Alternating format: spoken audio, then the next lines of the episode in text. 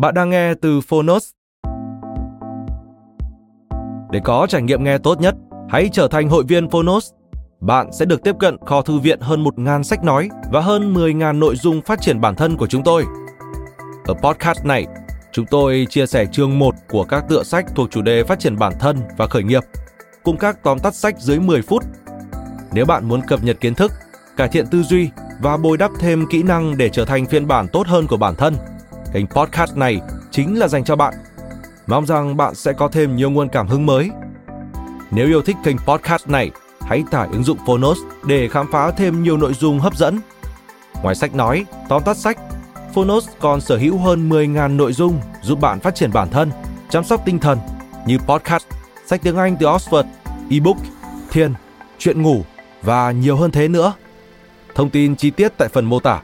Còn bây giờ, hãy cùng lắng nghe tập podcast hôm nay.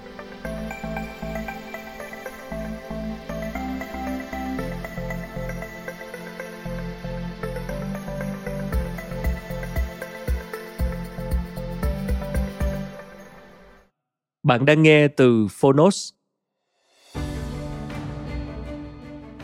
21 bài học cho thế kỷ 21 Tác giả Yuval Noah Harari Người dịch Dương Ngọc Trà Độc quyền tại Phonos Nhã Nam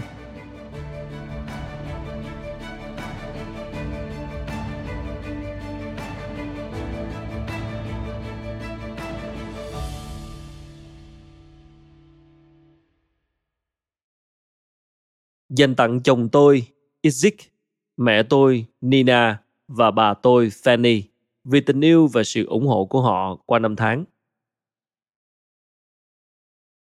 Lời nhà xuất bản Bạn đọc Việt Nam đã biết đến cây viết thể loại lịch sử triết học Yuval Noah Harari qua hai tác phẩm đã được dịch ra tiếng Việt của ông là Sapiens và Homo Deus. Lần này chúng tôi xin giới thiệu tiếp cuốn thứ ba có tựa đề 21 bài học cho thế kỷ 21. Trong cuốn sách này, tác giả xuất phát từ góc nhìn của một nhà tương lai học để hình dung ra thế giới hiện đại trong kỷ nguyên số sẽ vận hành ra sao. Từ đó, ông nêu ra các giả thiết về sự tác động to lớn của kỷ nguyên số tới mọi mặt của đời sống xã hội loài người, cũng như các quan niệm truyền thống về tự do, hy sinh, dân tộc, tôn giáo, vân vân. Cũng giống như Newton đã thắc mắc khi nhìn thấy quả táo rơi xuống đất, mà người bình thường khác thì không để ý để từ đó làm tiền đề cho sự phát hiện ra định luật hấp dẫn. Tác giả Yuval Noah Harari luôn lật ngược lại vấn đề để có một cái nhìn trái chiều, khác lạ với cách nhìn quen thuộc từ xưa đến nay. Chính điều này làm cho nội dung cuốn sách trở nên cuốn hút người đọc. Tuy nhiên, tác giả cũng thừa nhận mình là người đa nghi và không muốn mọi người có ấn tượng sai lầm rằng cái gì có tác dụng với ông thì cũng sẽ có tác dụng với tất cả mọi người bởi lẽ các cá nhân không ai giống ai, cả về cấu tạo cơ thể, hệ thần kinh lẫn duyên nghiệp, vân vân. Ông cũng không ngần ngại tuyên bố là độc giả cũng nên biết cặp kính ông dùng để nhìn thế giới. Từ đó bóp méo tầm nhìn cũng như những viết lách của tôi có màu gì. Và ông cũng sẵn sàng đặt mình vào tầm ngắm để độc giả phán xét. Do vậy, độc giả hay đọc cuốn sách với tinh thần phản biện vì không phải tất cả các luận thuyết của tác giả đều đã hay sẽ là đúng đắn, là chân lý, là khách quan. Các triết gia cứ việc luận bàn, còn thế giới sẽ vận hành theo quy luật riêng của nó. Nhà xuất bản Thế giới Giới thiệu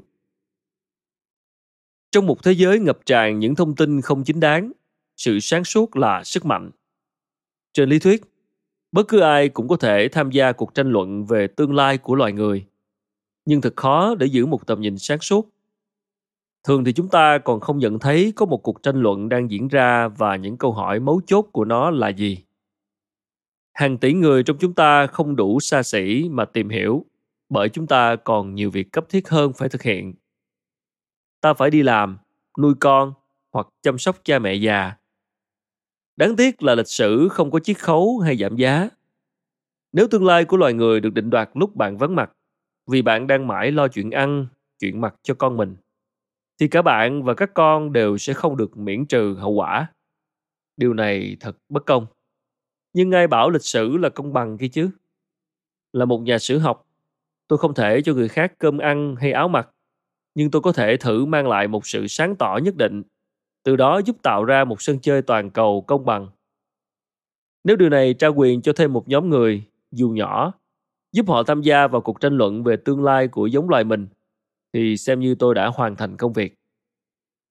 Cuốn sách đầu tiên của tôi, Sapiens, nghiên cứu về quá khứ của loài người, xem xét tại sao một loài vượn tầm thường lại trở thành chúa tể của hành tinh trái đất.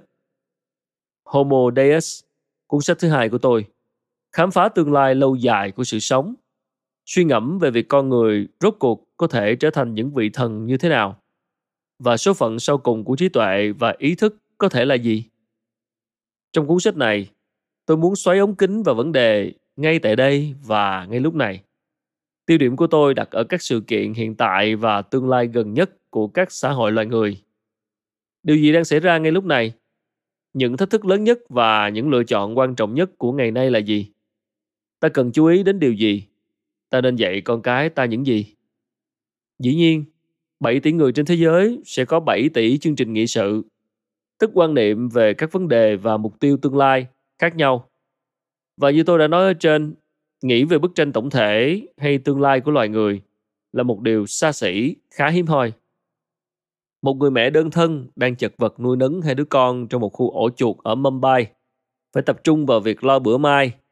Những người tị nạn lên đinh trên một con thuyền giữa địa Trung Hải căng mắt nhìn về chân trời và tìm kiếm bất cứ dấu hiệu nào của đất liền. Một người hấp hối trong một bệnh viện đông đúc ở London, gom hết sức tàn để hít thêm một hơi nữa. Họ đều có những vấn đề cấp bách hơn rất nhiều so với sự nóng lên toàn cầu hay cuộc khủng hoảng của nền dân chủ tự do. Không một quyển sách nào có thể giải quyết thấu đáo tất cả những điều đó. Và tôi không có bài học nào để dạy cho những người trong những hoàn cảnh như vậy. Tôi chỉ có thể hy vọng được học hỏi từ họ. Chương trình nghị sự của tôi ở đây mang tính toàn cầu. Tôi nhìn vào những động lực chính đang định hình các xã hội trên khắp thế giới và có khả năng ảnh hưởng đến tương lai của hành tinh chúng ta nói chung. Biến đổi khí hậu có thể nằm ngoài phạm vi quan tâm của những người đang ở giữa cơn sống chết. Nhưng rốt cuộc, nó có thể khiến những khu ổ chuột Mumbai không còn sinh sống được nữa. Đẩy những làn sóng người tị nạn khổng lồ mới qua địa Trung Hải và dẫn đến một cuộc khủng hoảng toàn cầu về y tế. Thực tế được đan dệt từ nhiều tình tiết, sự kiện và cuốn sách này cố gắng bao quát các lĩnh vực khác nhau của trạng huống toàn cầu của chúng ta, dù không phải là toàn bộ. Không như Sapiens và Homo Deus, cuốn sách này không phải là một tự sự lịch sử mà là một bộ các bài học được tuyển lựa. Những bài học này không đúc rút thành những câu trả lời đơn giản Chúng hướng đến việc khuyến khích đào sâu suy nghĩ và giúp độc giả tham gia vào một số cuộc đàm luận chính yếu trong thời đại của chúng ta. Cuốn sách này được viết ra như một cuộc chuyện trò với công chúng. Nhiều chương được viết để trả lời các câu hỏi mà các độc giả, phóng viên và đồng nghiệp đã đặt cho tôi. Một số phần trong sách trước đó đã được xuất bản ở các dạng khác, nên tôi có cơ hội nhận được những ý kiến phản hồi và mài dũa các lập luận của mình. Một số phần tập trung vào công nghệ một số vào chính trị, một số vào tôn giáo và số khác vào nghệ thuật. Có những chương tôn vinh trí khôn của con người và một số khác nhấn mạnh vai trò thiết yếu của sự ngu dốt của chính giống loài ấy. Nhưng câu hỏi bao trùm vẫn thế. Điều gì đang xảy ra trên thế giới ngày nay và đâu là ý nghĩa sâu xa của các sự kiện đó? Sự nổi lên của hiện tượng Donald Trump nói lên điều gì? ta có thể làm gì với vấn nạn tin giả? Tại sao nền dân chủ tự do lại lâm vào khủng hoảng? Chúa đã trở lại rồi chăng? Một cuộc thế chiến mới đang đến. Nền văn minh nào thống trị thế giới, phương Tây, Trung Quốc hay Hồi giáo?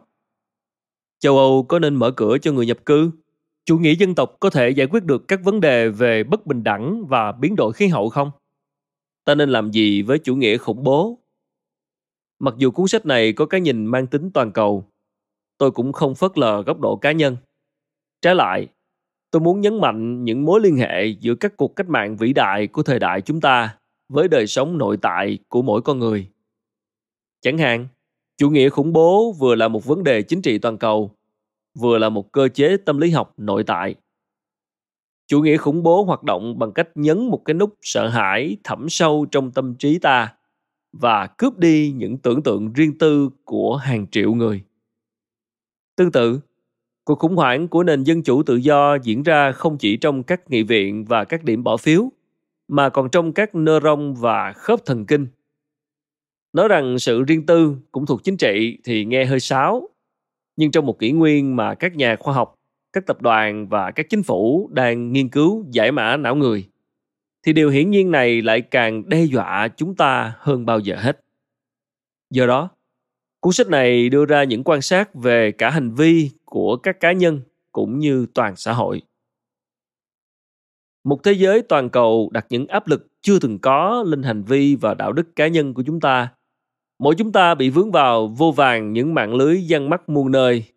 Một mặt hạn chế các hoạt động của chúng ta, mặt khác lại truyền đi những vùng vẫy dù là khó thấy nhất của chúng ta tới các điểm xa xôi. Những thói quen hàng ngày của chúng ta có thể tác động đến đời sống của những con người và động vật cách nửa vòng trái đất. Một số hành động của cá nhân có thể bất ngờ trở thành tiêu điểm của cả thế giới, như cuộc tự thiêu của Mohamed Bouazizi ở Tunisia đã châm ngòi cho làn sóng cách mạng mùa xuân Ả Rập, như việc những người phụ nữ chia sẻ câu chuyện bị xâm hại tình dục của mình và nhóm lên phong trào Me Too. Chiều kích toàn cầu này của cuộc sống cá nhân đồng nghĩa với việc hé lộ những thiên kiến tôn giáo và chính trị của chúng ta, những đặc quyền chủng tộc và giới tính của chúng ta và sự đồng lõa vô ý của chúng ta trong những áp đặt mang tính thể chế đã trở nên quan trọng hơn bao giờ hết. Nhưng liệu đấy có phải là một hành động táo bạo có tính thực tế? Làm sao tôi có thể tìm một chỗ đứng vững chắc về mặt đạo đức trong một thế giới vượt xa chân trời của mình, hoàn toàn vượt khỏi tầm kiểm soát của con người. Một thế giới nghi ngờ mọi thánh thần và mọi ý thức hệ. Cuốn sách này bắt đầu bằng việc khảo sát trạng huống chính trị và công nghệ hiện tại của chúng ta.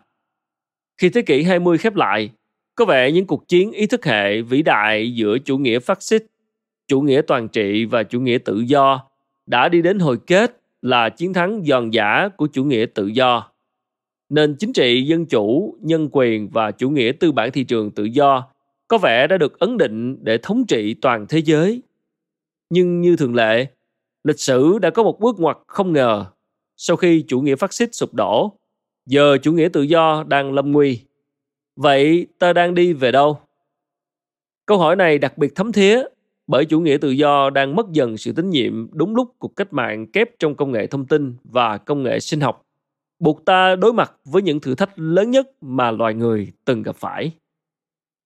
Cuộc hợp nhất của công nghệ thông tin và công nghệ sinh học có thể sẽ sớm đẩy hàng tỷ người ra khỏi thị trường lao động và làm suy yếu cả tự do lẫn công bằng. Các thuật toán big data có thể tạo ra những nền độc tài số. Trong đó, mọi quyền lực tập trung trong tay một nhóm tinh hoa cực nhỏ, trong khi hầu hết những người khác phải gánh chịu, không phải sự bóc lột mà là một thứ tồi tệ hơn nhiều, sự vô dụng. Tôi đã bàn về sự hợp nhất của công nghệ thông tin và công nghệ sinh học trong cuốn homo deus. Nhưng trong khi cuốn sách đó tập trung vào tương lai dài hạn với tầm nhìn hàng thế kỷ, thậm chí hàng thiên niên kỷ, thì cuốn sách này tập trung vào các cuộc khủng hoảng xã hội, kinh tế và chính trị sát sườn hơn. Mối quan tâm của tôi ở đây không nằm ở việc tạo ra sự sống vô cơ mà thiên về mối đe dọa đối với nhà nước phúc lợi và những tổ chức cụ thể như liên minh châu âu. Cuốn sách này không cố bao quát mọi ảnh hưởng của các công nghệ mới. Cụ thể thì mặc dù công nghệ mang lại nhiều hứa hẹn tuyệt vời, dự định của tôi ở đây là chủ yếu nêu bật các mối đe dọa cũng như hiểm họa của nó. Những tập đoàn và các doanh nghiệp dẫn đầu của cách mạng công nghệ đương nhiên đều tụng ca các sáng tạo của mình. Nên các nhà xã hội học triết học và sử học như tôi, phải giống hồi chuông cảnh báo và giải thích tất cả các cách mà mọi thứ có thể trở nên cực kỳ tồi tệ. Sau khi phát ra các thử thách mà chúng tôi đang đối mặt, trong phần 2 của cuốn sách, tôi nghiên cứu một loạt cách ứng phó tiềm năng. Liệu các kỹ sư facebook có thể dùng ai tức trí tuệ nhân tạo, để tạo ra một cộng đồng toàn cầu bảo vệ tự do và công bằng của loài người không? Có lẽ câu trả lời là đảo ngược quá trình toàn cầu hóa và tái trao quyền cho nhà nước Có lẽ chúng ta cần quay ngược lại nhiều hơn nữa và tìm kiếm hy vọng cũng như trí tuệ từ cội nguồn của các truyền thống tôn giáo cổ xưa. Trong phần 3 của cuốn sách, chúng ta sẽ thấy rằng mặc dù các thách thức của công nghệ là chưa có tiền lệ và các mâu thuẫn chính trị là rất gắt gao, con người vẫn có thể nắm bắt thời cơ nếu chúng ta biết kiểm soát nỗi sợ và có các quan điểm khiêm nhường hơn. Phần này xem xét những gì có thể làm đối với hiểm họa của chủ nghĩa khủng bố, với mối đe dọa của chiến tranh toàn cầu và với những thiên kiến cũng như thù hằn đã châm ngòi cho những mâu thuẫn đó. Phần 4 bàn về khái niệm hậu sự thật và đặt câu hỏi chúng ta vẫn có thể hiểu những sự phát triển trên toàn cầu và phân biệt sai trái với công lý đến mức độ nào liệu homo sapiens có thể hiểu được thế giới mà nó đã tạo ra? Liệu có còn một ranh giới rõ ràng giữa thực tế và hư cấu? Trong phần 5 và cũng là phần cuối, tôi thu thập những đầu mối khác nhau và có một cái nhìn tổng thể hơn về đời sống trong một thời đại nhiễu loạn. Khi những câu chuyện cũ đã sụp đổ và chưa có câu chuyện mới nào xuất hiện để thay thế chúng. Chúng ta là ai? Chúng ta nên làm gì trong đời? Những loại kỹ năng nào là cần thiết với tất cả những gì chúng ta biết và không biết về khoa học, chúa, chính trị và tôn giáo, chúng ta có thể nói gì về ý nghĩa cuộc đời ngày nay điều này nghe có vẻ quá tham vọng, nhưng homo sapiens không thể chờ được triết học, tôn giáo và khoa học đều đang cạn dần thời gian. Con người đã tranh luận về ý nghĩa cuộc sống hàng ngàn năm nay. Chúng ta không thể kéo dài cuộc tranh luận này mãi. Cuộc khủng hoảng sinh thái đang lấp ló. Mối đe dọa của các loại vũ khí hủy diệt hàng loạt đang ngày càng lớn. Và sự trỗi dậy của các công nghệ đột phá mới sẽ không cho phép điều đó. Có lẽ quan trọng nhất là việc trí tuệ nhân tạo và công nghệ sinh học đang đem lại cho con người quyền năng tái định hình và tái thiết kế sự sống. Rất sớm thôi, ai đó sẽ phải quyết định sử dụng quyền năng này như thế nào. Dựa trên một câu chuyện ngụ ý hay công khai nào đó về ý nghĩa cuộc sống. Các nhà triết học là những người rất kiên nhẫn, nhưng các kỹ sư thì thiếu kiên nhẫn hơn rất nhiều. Và các nhà đầu tư là ít kiên nhẫn hơn cả. Nếu bạn không biết phải làm gì với quyền năng tái thiết kế sự sống thì các động lực thị trường sẽ không đợi cả ngàn năm để bạn đưa ra câu trả lời đâu. Bàn tay vô hình của thị trường sẽ áp đặt câu trả lời mù quáng của nó lên bạn, trừ phi bạn vui vẻ phó thác tương lai của mình vào lòng từ bi của các bản báo cáo doanh thu quý. Bạn cần có một ý kiến sáng suốt về ý nghĩa cuộc sống này. Trong chương cuối, tôi tự cho phép mình đưa ra một vài nhận định cá nhân. Nói chuyện với tư cách một Homo sapiens với một Homo sapiens khác. Ngay trước khi tấm màn nhung khép lại với giống loài chúng ta và một vở kịch hoàn toàn khác bắt đầu. Trước khi bắt đầu hành trình tri thức này, tôi muốn làm rõ một điểm tối quan trọng. Trong phần lớn cuốn sách này, tôi bàn về những khiếm khuyết của thế giới quan tự do và hệ thống dân chủ. Tôi làm như vậy không phải vì tôi tin nền dân chủ là đặc biệt có vấn đề mà vì tôi nghĩ nó là mô hình chính trị linh hoạt nhất mà con người đã phát triển được để đối phó với những thách thức của thế giới hiện đại. Mặc dù nó có thể không phù hợp cho mọi xã hội trong mọi giai đoạn phát triển, nó đã chứng tỏ giá trị của mình trong một số xã hội và hoàn cảnh. Thế nên khi nghiên cứu những thử thách mới trước mắt, chúng ta cần phải hiểu những hạn chế của nền dân chủ tự do và khám phá xem chúng ta có thể điều chỉnh cũng như cải tiến các thể chế của nó như thế nào. Thật không may, trong môi trường chính trị hiện tại, mọi suy nghĩ phản biện về chủ nghĩa tự do và dân chủ có thể bị nhiều phong trào phi tự do khác nhau lợi dụng. Mục đích của họ là làm mất uy tín của nền dân chủ tự do hơn là tham gia một cuộc đàm luận mở về tương lai của loài người. Do đó, với tư cách tác giả, tôi buộc phải đưa ra một lựa chọn khó khăn Tôi có nên cởi mở nói rõ lòng mình và chấp nhận nguy cơ những lời nói của tôi có thể bị dùng ngoài văn cảnh? Hay tôi nên tự kiểm soát mình?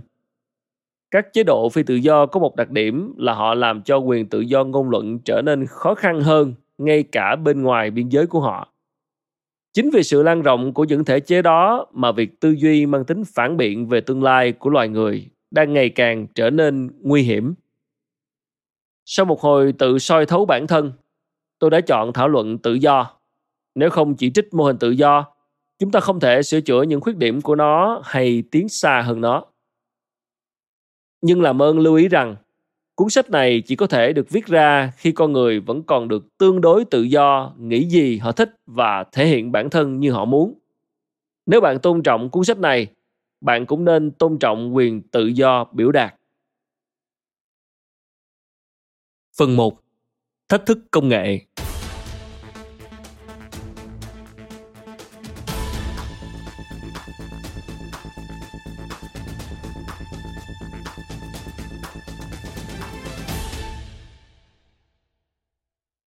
loài người đang mất lòng tin vào câu chuyện tự do đã thống trị nền chính trị toàn cầu trong vài thập kỷ gần đây chính xác là từ khi sự hợp nhất của công nghệ sinh học và công nghệ thông tin bắt ta đối đầu với những thách thức lớn nhất mà loài người từng phải đối mặt. Chương 1 Vỡ mộng Thời khắc kết thúc của lịch sử vừa được hoãn lại.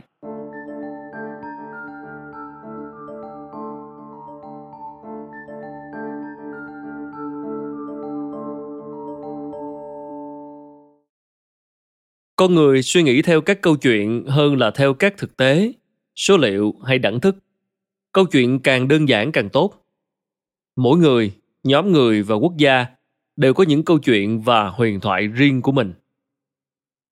Nhưng trong thế kỷ 20, giới tinh hoa toàn cầu tại New York, London, Berlin đã nhào nặng nên ba câu chuyện vĩ đại tự nhận là giải thích được toàn bộ quá khứ và tuyên đoán được tương lai của cả thế giới.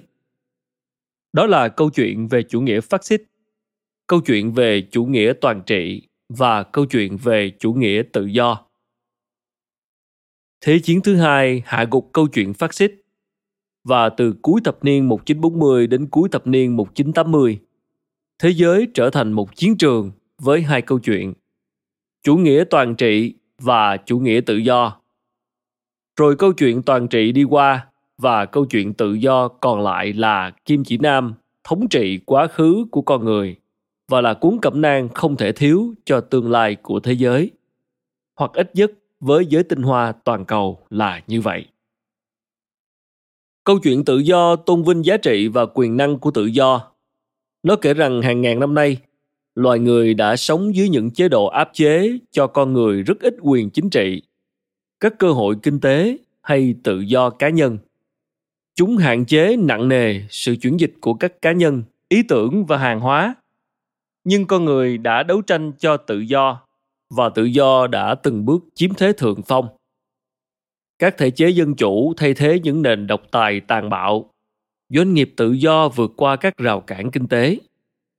Con người học cách nghĩ cho bản thân và đi theo trái tim thay vì mù quáng tuân phục những thầy tu đầy thiên kiến và những truyền thống bảo thủ những con đường mở những cây cầu rộng và những sân bay đông đúc đã thay thế tường, hào và dây kẽm gai. Câu chuyện tự do thừa nhận rằng thế giới không phải cái gì cũng tốt đẹp và vẫn còn rất nhiều trở ngại phải vượt qua. Đâu đó trên hành tinh chúng ta vẫn có những kẻ độc tài thống trị và ngay ở các quốc gia tự do nhất, nhiều công dân vẫn chịu cảnh nghèo đói, bạo lực và áp bức. Nhưng ít nhất chúng ta biết phải làm gì để vượt qua những vấn đề này. Cho con người nhiều tự do hơn.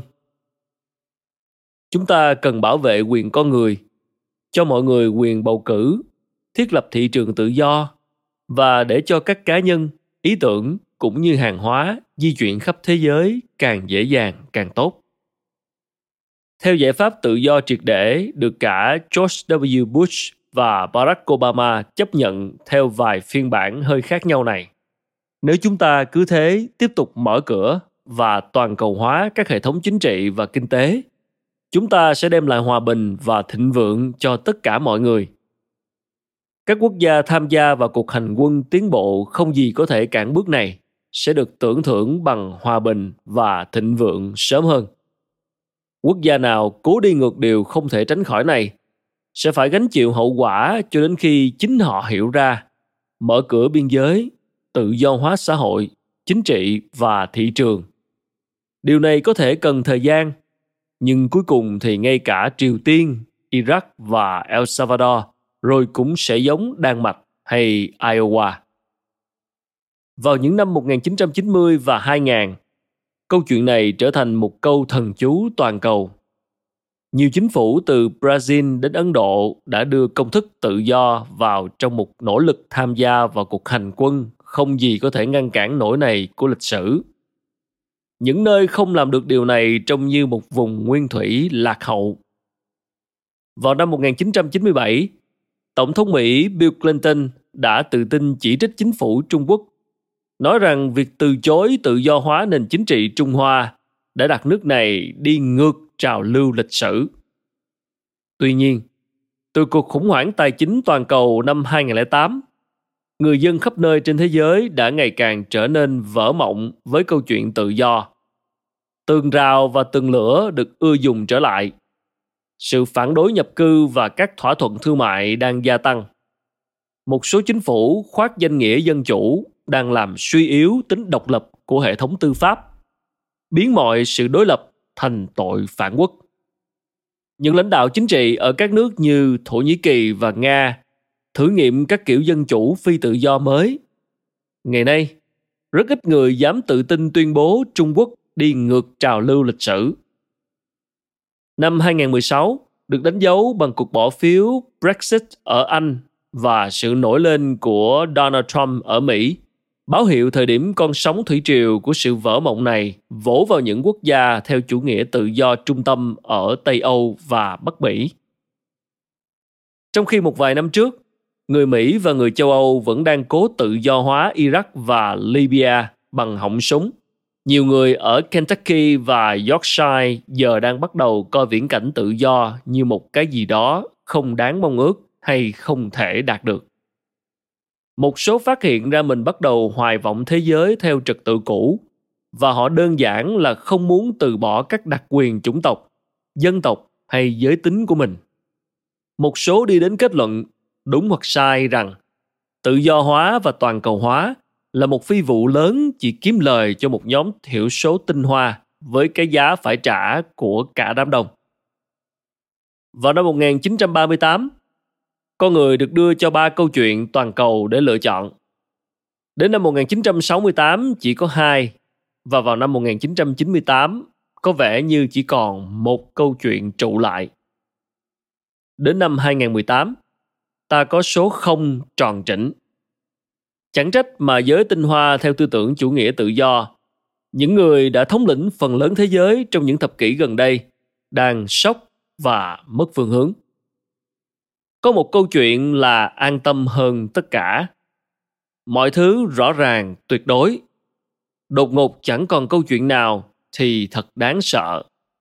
Chẳng còn gì có ý nghĩa nữa những người theo chủ nghĩa tự do không hiểu tại sao lịch sử lại đi chệch khỏi con đường đã vạch sẵn từ trước và họ thiếu một lăng kính thay thế để diễn giải hiện thực mất phương hướng khiến họ nghĩ ngày tận thế đang đến như thể việc lịch sử không đi đến được kết cục có hậu mà người ta trông mong.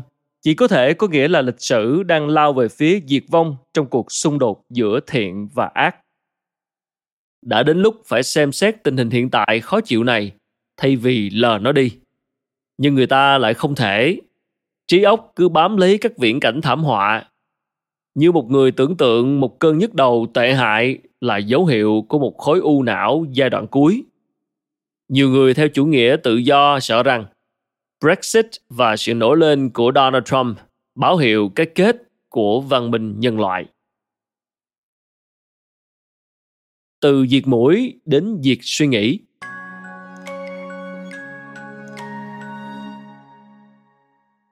Tốc độ đứt gãy do công nghệ ngày càng tăng, làm cho cảm giác mất phương hướng và ngày tàn đang cận kề của chúng ta trở nên tồi tệ thêm nói thêm sự đứt gãy do công nghệ nguyên văn là technological disruption Khái niệm này chỉ sự ra đời của những sản phẩm công nghệ mới vượt trội thay thế những sản phẩm công nghệ lỗi thời. Đột phá thị trường hiện tại, tạo ra một thị trường mới với những công việc và ngành nghề mới. Để rồi những công việc và ngành nghề này lại bị lạc hậu khi những công nghệ ưu việt hơn ra đời. Ở đây chúng tôi chọn dịch là đứt gãy để dễ liên tưởng đến sự chuyển động của các mảng địa chất, gây ra đứt gãy trong các trận động đất. Quay lại câu chuyện. Hệ thống chính trị tự do được định hình trong thời đại công nghiệp để quản lý thế giới các động cơ hơi nước, nhà máy lọc dầu và màn hình TV. Nó gặp khó khăn khi đối đầu với các cuộc cách mạng đang diễn ra trong công nghệ thông tin và công nghệ sinh học. Cả chính trị gia lẫn cử tri đều gần như không hiểu được các công nghệ mới, nói gì đến việc quản lý tiềm năng bùng nổ của chúng. Từ những năm 1990, mạng internet đã thay đổi thế giới có lẽ nhiều hơn bất kỳ yếu tố nào khác. Thế nhưng cuộc cách mạng internet lại do các kỹ sư dẫn dắt nhiều hơn là các đảng phái chính trị. Bạn có bao giờ bầu gì cho mạng internet chưa? Hệ thống dân chủ vẫn đang chật vật để hiểu xem ai vừa dán cho mình một cú và nó không được trang bị để đối mặt với những cú sốc tiếp theo như là sự trỗi dậy của AI, trí tuệ nhân tạo và cuộc cách mạng blockchain. Ngày nay, máy vi tính đã biến hệ thống tài chính trở nên phức tạp đến nỗi rất ít người có thể hiểu được. Khi AI phát triển, sớm thôi, sẽ không ai trong chúng ta có thể hiểu nổi nền tài chính nữa Việc này sẽ ảnh hưởng ra sao đến tiến trình chính trị? Bạn có thể tưởng tượng ra một chính phủ gò lưng chờ một thuật toán xét duyệt ngân sách hay bản cải cách thuế mới cho mình không? Trong khi đó, các mạng blockchain ngang hàng, tức P2P, và các đồng tiền mã hóa như Bitcoin có thể hoàn toàn tái cơ cấu hệ thống tiền tệ, khiến các cải cách thuế triệt để là không thể tránh khỏi. Chẳng hạn, việc tính và đánh thuế thu nhập bằng đô la có thể trở thành bất khả thi hoặc bất hợp lý vì hầu hết các giao dịch sẽ không bao gồm việc trao đổi các đồng tiền quốc gia, hay thậm chí là bất cứ đồng tiền nào một cách rõ ràng.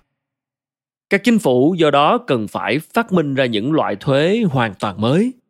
Có lẽ là một loại thuế đánh vào thông tin, vừa là tài sản quan trọng nhất trong nền kinh tế, vừa là thứ duy nhất được trao đổi trong vô số các giao dịch. Hệ thống chính trị có thể xoay xỏa để đối phó với cuộc khủng hoảng này trước khi cạn tiền không? Quan trọng hơn. Cuộc cách mạng kép trong công nghệ thông tin và sinh học có thể tái cơ cấu không chỉ các nền kinh tế và các xã hội, mà chính cơ thể và tâm trí của chúng ta. Trong quá khứ, con người đã học cách kiểm soát thế giới bên ngoài, nhưng chỉ kiểm soát được rất ít thế giới bên trong. Chúng ta biết cách xây một cái đập và ngăn dòng một con sông, nhưng không biết làm thế nào để ngăn cơ thể khỏi lão hóa chúng ta biết làm sao để thiết kế một hệ thống tưới tiêu, nhưng không biết làm thế nào để thiết kế một bộ não. Nếu một con mũi vo ve bên tai và phá giấc ngủ, chúng ta biết làm thế nào để diệt con mũi. Nhưng nếu một ý nghĩ vo ve trong đầu và làm trằn trọc thâu đêm, hầu hết chúng ta không biết làm gì để diệt ý nghĩ đó. Các cuộc cách mạng trong công nghệ thông tin và công nghệ sinh học sẽ cho chúng ta khả năng kiểm soát thế giới bên ngoài, đồng thời tái định hình và tái thiết kế sự sống. Chúng ta sẽ học cách thiết kế các bộ não, kéo dài sự sống và tiêu diệt ý nghĩ tùy thích. Chẳng ai biết hậu quả sẽ là gì. Con người luôn giỏi chế tạo công cụ hơn là sử dụng chúng một cách khôn ngoan. Nắn dòng một con sông bằng cách xây một con đập thì dễ hơn nhiều việc dự đoán tất cả những hệ lụy phức tạp mà điều này sẽ gây nên cho hệ sinh thái rộng lớn hơn. Tương tự, nắng dòng suy nghĩ thì dễ hơn là hiểu được việc đó sẽ ảnh hưởng ra sao tới tâm lý cá nhân hay hệ thống xã hội của chúng ta. Trong quá khứ, chúng ta đạt được quyền năng kiểm soát thế giới xung quanh và tái định hình cả hành tinh này. Nhưng chúng ta không hiểu sự phức tạp của hệ sinh thái toàn cầu, nên những thay đổi chúng ta tạo ra đã vô tình làm gián đoạn toàn bộ hệ sinh thái. Và giờ ta đang đối mặt với một cuộc sụp đổ sinh thái. Trong thế kỷ tiếp theo, công nghệ sinh học và công nghệ thông tin sẽ cho chúng ta quyền năng kiểm soát thế giới bên trong và tái định hình bản thân. Nhưng vì không hiểu sự phức tạp của chính tâm trí mình, nên những thay đổi chúng ta sẽ tạo ra có thể làm đảo lộn hệ thần kinh đến mức chính nó cũng có thể sẽ sụp đổ các cuộc cách mạng trong công nghệ thông tin và công nghệ sinh học hiện đang được các kỹ sư, doanh nhân và các nhà khoa học khởi xướng. Họ là những người gần như không ý thức được tầm ảnh hưởng chính trị của các quyết định mà họ đưa ra và chắc chắn không đại diện cho bất cứ ai. Liệu các nghị viện và đảng phái chính trị có sắn tay vào? Hiện tại thì có vẻ không phải vậy. Sự đứt gãy do công nghệ gây ra thậm chí còn không phải là một đề mục ưu tiên trong các chương trình nghị sự. Trong cuộc tranh cử tổng thống Mỹ 2016, sự đứt gãy của công nghệ được nói đến ở trên chủ yếu lại liên quan đến vụ lùm xùm về email của Hillary Clinton. Và mặc dù các bài nói chuyện của hai ứng cử viên đều về tình trạng mất việc làm, không ai đã động đến nguy cơ của tự động hóa. Donald Trump cảnh báo các cử tri rằng người Mexico và người Trung Quốc sẽ lấy đi việc làm của họ. Do đó họ nên xây một bức tường dọc biên giới với Mexico. Ông ta chưa bao giờ cảnh báo cử tri rằng các thuật toán sẽ lấy đi việc làm của họ, cũng như không gợi ý xây một bức tường lửa dọc biên giới với California. Đây có thể là một trong những nguyên do, dù không phải là duy nhất, các cử tri ngay tại những vùng trung tâm của xã hội phương Tây tự do đang mất dần lòng tin vào câu chuyện tự do và tiến trình dân chủ. Người thường có thể không hiểu trí tuệ nhân tạo và công nghệ sinh học, nhưng họ có thể cảm nhận được tương lai đang bỏ họ lại phía sau. Vào năm 1938, tình trạng của một thường dân ở Liên bang Xô Viết, Đức hay Mỹ có thể tệ, nhưng người ta liên tục rỉ vào tai anh ta rằng anh là thứ quan trọng nhất thế giới, rằng anh là tương lai. Đương nhiên, miễn anh là một người bình thường, chứ không phải người Do Thái hay người Phi. Anh ta nhìn những tấm áp phích tuyên truyền, thường vẽ những người thợ mỏ, công nhân thép và các bà nội trợ trong những tư thế anh hùng và thấy mình ở đó. Mình có trong tấm áp phích ấy, mình là người hùng của tương lai. Đến năm 2018, thường dân ngày càng cảm thấy mình vô dụng. Rất nhiều từ ngữ bí ẩn đang được bàn qua tán lại một cách đầy hứng khởi trong các buổi TED Talk, các viện nghiên cứu của chính phủ và các hội thảo công nghệ cao như là toàn cầu hóa, blockchain, công nghệ di truyền, trí tuệ nhân tạo, học máy và thường dân có thể nghi ngờ là chẳng có từ nào trong đó nói về họ cả. Câu chuyện tự do là câu chuyện của những thường dân làm sao nó còn thỏa đáng được trong một thế giới của người lai máy và các thuật toán kết nối mạng. Trong thế kỷ 20, quần chúng làm cách mạng chống bóc lột và tìm cách biến vai trò chính yếu của mình trong nền kinh tế thành quyền lực chính trị. Giờ đây, quần chúng sợ sự vô dụng và lao vào sử dụng chút quyền lực chính trị còn sót lại của mình trước khi quá muộn. Brexit và sự nổi lên của Trump do đó có thể minh họa cho một quỹ đạo đối lập với quỹ đạo của các cuộc cách mạng xã hội chủ nghĩa truyền thống các cuộc cách mạng nga trung quốc và cuba được tạo ra bởi những người quan trọng với nền kinh tế nhưng chưa mạnh về chính trị vào năm 2016, Trump và Brexit được chống lưng bởi nhiều người vẫn thích hưởng quyền lực chính trị nhưng e sợ rằng mình đang mất giá trị kinh tế. Có lẽ trong thế kỷ 21, các cuộc nổi dậy dân túy sẽ được tiến hành không phải để chống lại một lớp tinh hoa kinh tế bóc lột con người, mà sẽ chống lại một lớp tinh hoa kinh tế không cần đến người dân nữa. Đây rất có thể sẽ là một trận chiến nhất định thua. Đấu tranh chống lại sự vô dụng thì khó hơn rất nhiều chống lại sự bóc lột. Phượng hoàng tự do.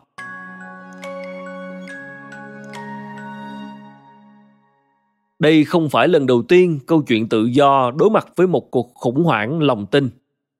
Từ khi câu chuyện này có sức ảnh hưởng toàn cầu, trong nửa sau thế kỷ 19, nó đã chịu nhiều cuộc khủng hoảng định kỳ. Kỷ nguyên đầu tiên của toàn cầu hóa và tự do hóa kết thúc trong cuộc tắm máu của Thế chiến thứ nhất. Khi nền chính trị quyền lực đế quốc rút ngắn cuộc hành quân tiến bộ toàn cầu. Trong những ngày tiếp theo, cuộc ám sát thái tử Franz Ferdinand ở Sarajevo. Hóa ra những bậc nắm quyền vĩ đại lại tin vào chủ nghĩa đế quốc hơn chủ nghĩa tự do rất nhiều. Và thay vì thống nhất thế giới qua thương mại tự do và hòa bình, Họ tập trung vào việc chiếm một miếng to hơn của quả địa cầu bằng vũ lực. Thế nhưng chủ nghĩa tự do đã sống sót qua thời khắc của Franz Ferdinand và trỗi dậy mạnh mẽ hơn trước từ cơn lốc chiến tranh, vốn được hứa hẹn là cuộc chiến để chấm dứt mọi cuộc chiến. Có vẻ như cuộc tàn sát không tiền khoáng hậu này đã dạy con người cái giá khủng khiếp của chủ nghĩa đế quốc. Và giờ đây con người cuối cùng cũng đã sẵn sàng kiến tạo một trật tự thế giới mới dựa trên các nguyên tắc của tự do và hòa bình. Thế rồi thời khắc của Hitler lại đến. Vào thập niên 1930 và đầu thập niên 1940, chủ nghĩa phát xít dường như là không thể cưỡng lại. Chiến thắng mối đe dọa này thuần túy báo hiệu một mối đe dọa khác. Trong thời khắc của Che Guevara, giữa những năm 1950 và 1970, có vẻ như một lần nữa chủ nghĩa tự do đã đến hồi cáo chung và tương lai thuộc về chủ nghĩa toàn trị. Cuối cùng, chủ nghĩa toàn trị lại ra đi. Siêu thị hóa ra mạnh hơn nhà tù rất nhiều. Quan trọng hơn, câu chuyện tự do hóa ra lại mềm mỏng và linh hoạt hơn bất cứ đối thủ nào của nó. Nó chiến thắng chủ nghĩa đế quốc, chủ nghĩa phát xít và chủ nghĩa toàn trị bằng cách kế thừa một số ý tưởng và hành động tốt nhất của các đối thủ. Cụ thể, câu chuyện tự do học được bằng việc mở rộng vòng tròn thấu cảm và tôn trọng sự bình đẳng cùng với sự tự do ban đầu câu chuyện tự do chủ yếu quan tâm đến những quyền tự do và đặc quyền của đàn ông trung lưu châu âu và có vẻ mù lòa trước tình cảnh của những người lao động phụ nữ người thiểu số và những người phi phương Tây. Vào năm 1918, khi Anh và Pháp thắng trận hào hứng nói về tự do, họ không hề nghĩ về các thần dân trong các đế chế toàn cầu của họ. Chẳng hạn, những đòi hỏi về quyền tự quyết của người Ấn Độ đã được đáp trả bằng cuộc thảm sát Amritsar năm 1919. Trong đó, quân đội Anh giết hại hàng trăm người biểu tình tay không tất sắt.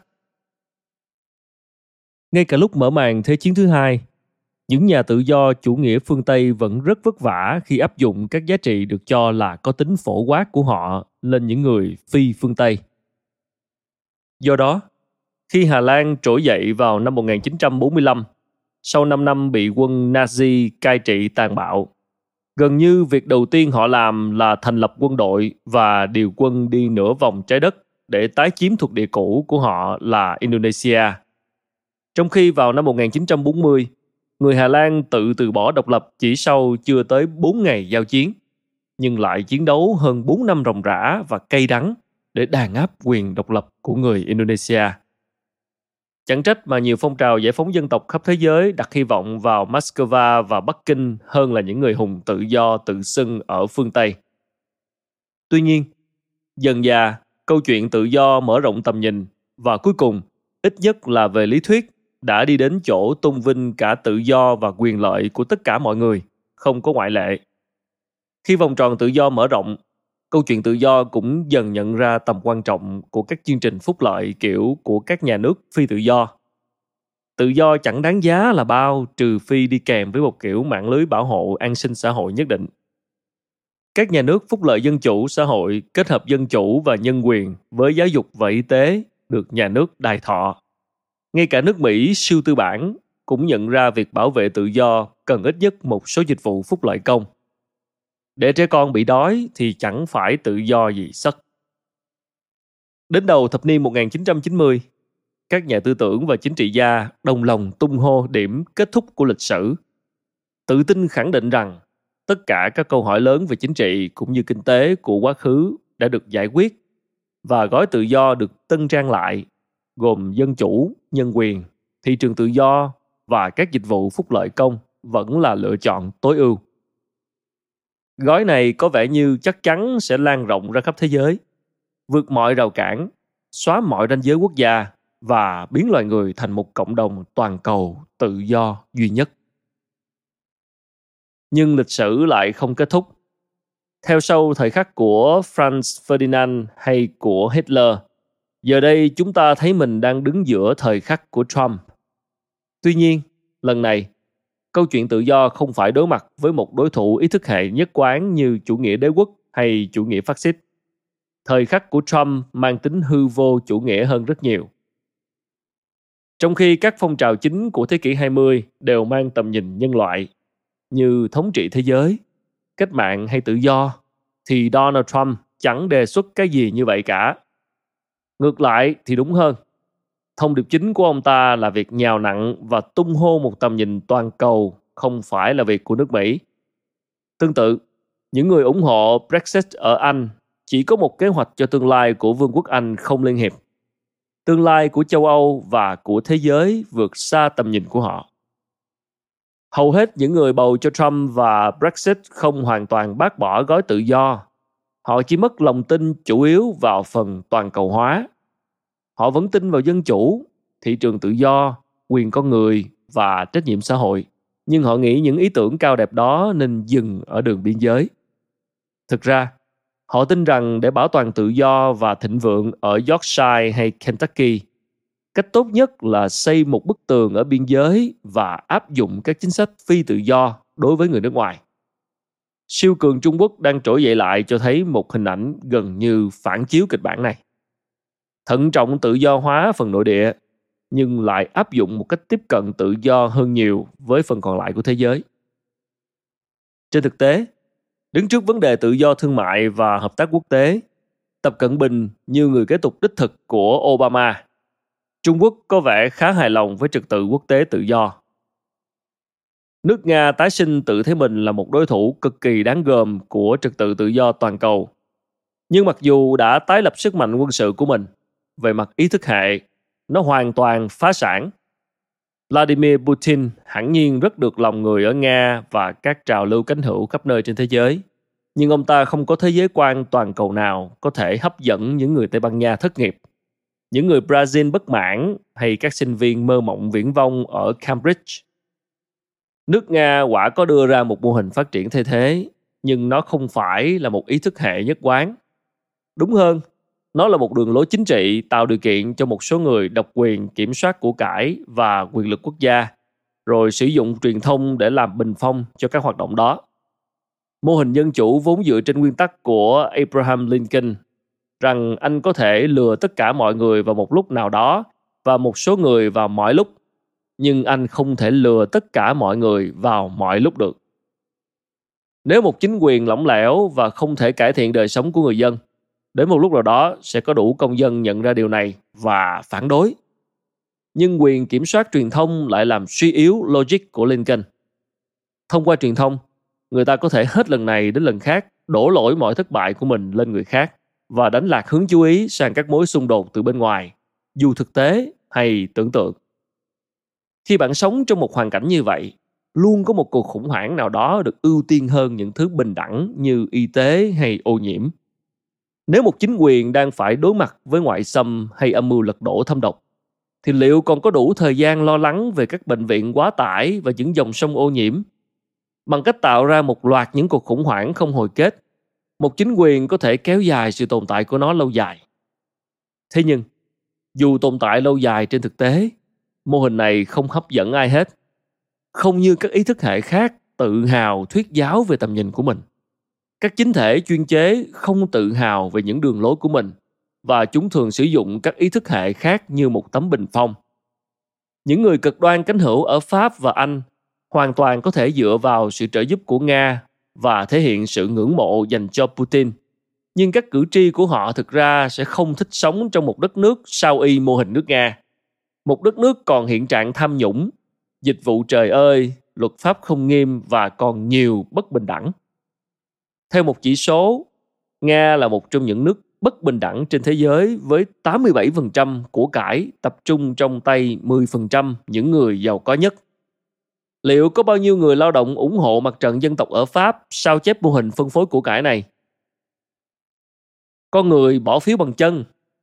Nguyên gốc Humans vote with their feet.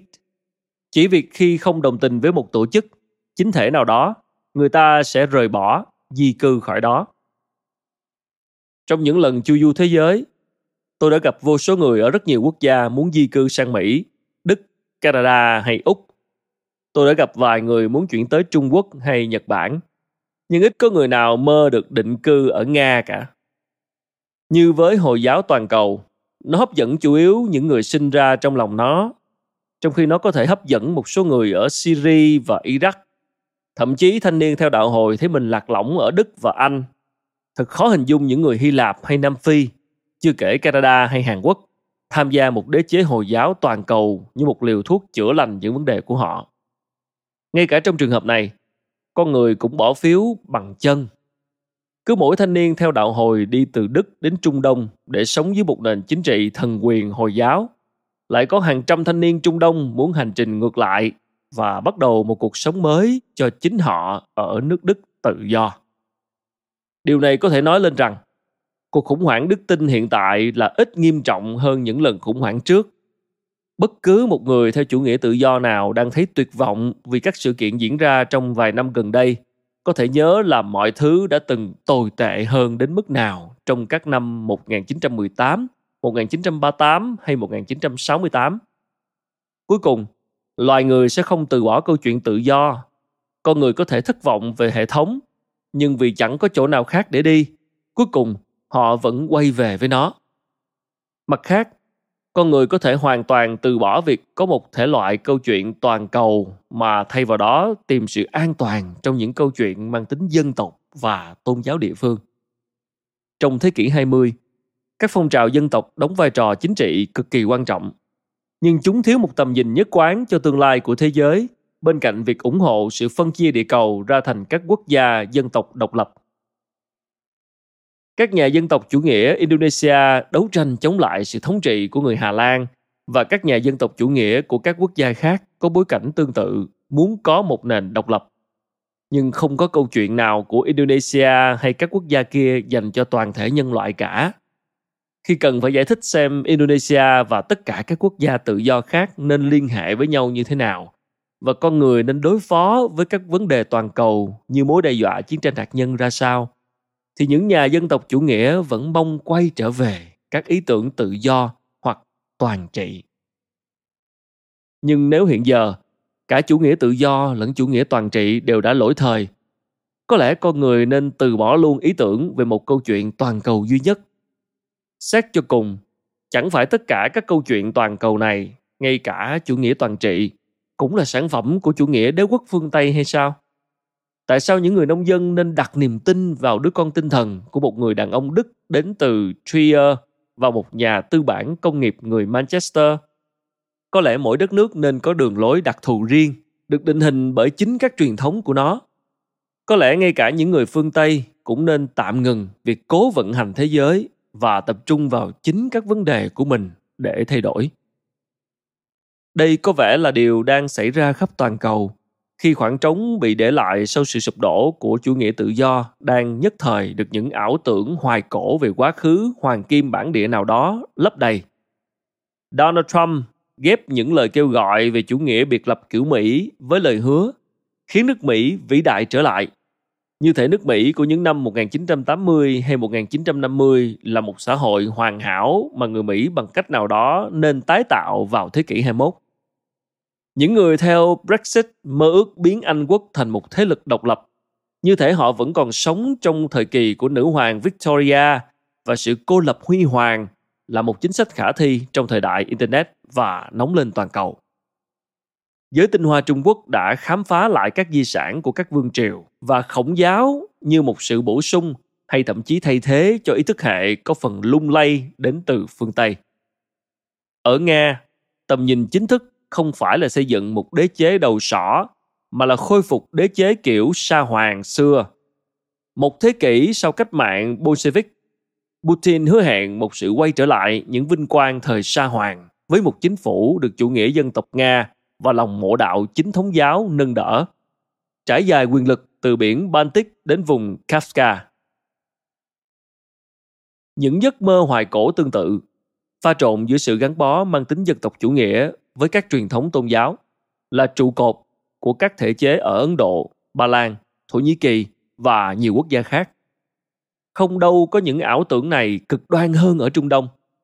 Những người theo chủ nghĩa Hồi giáo muốn sao chép hệ thống do nhà tiên tri Muhammad xác lập ở thành phố Medina 1.400 năm trước.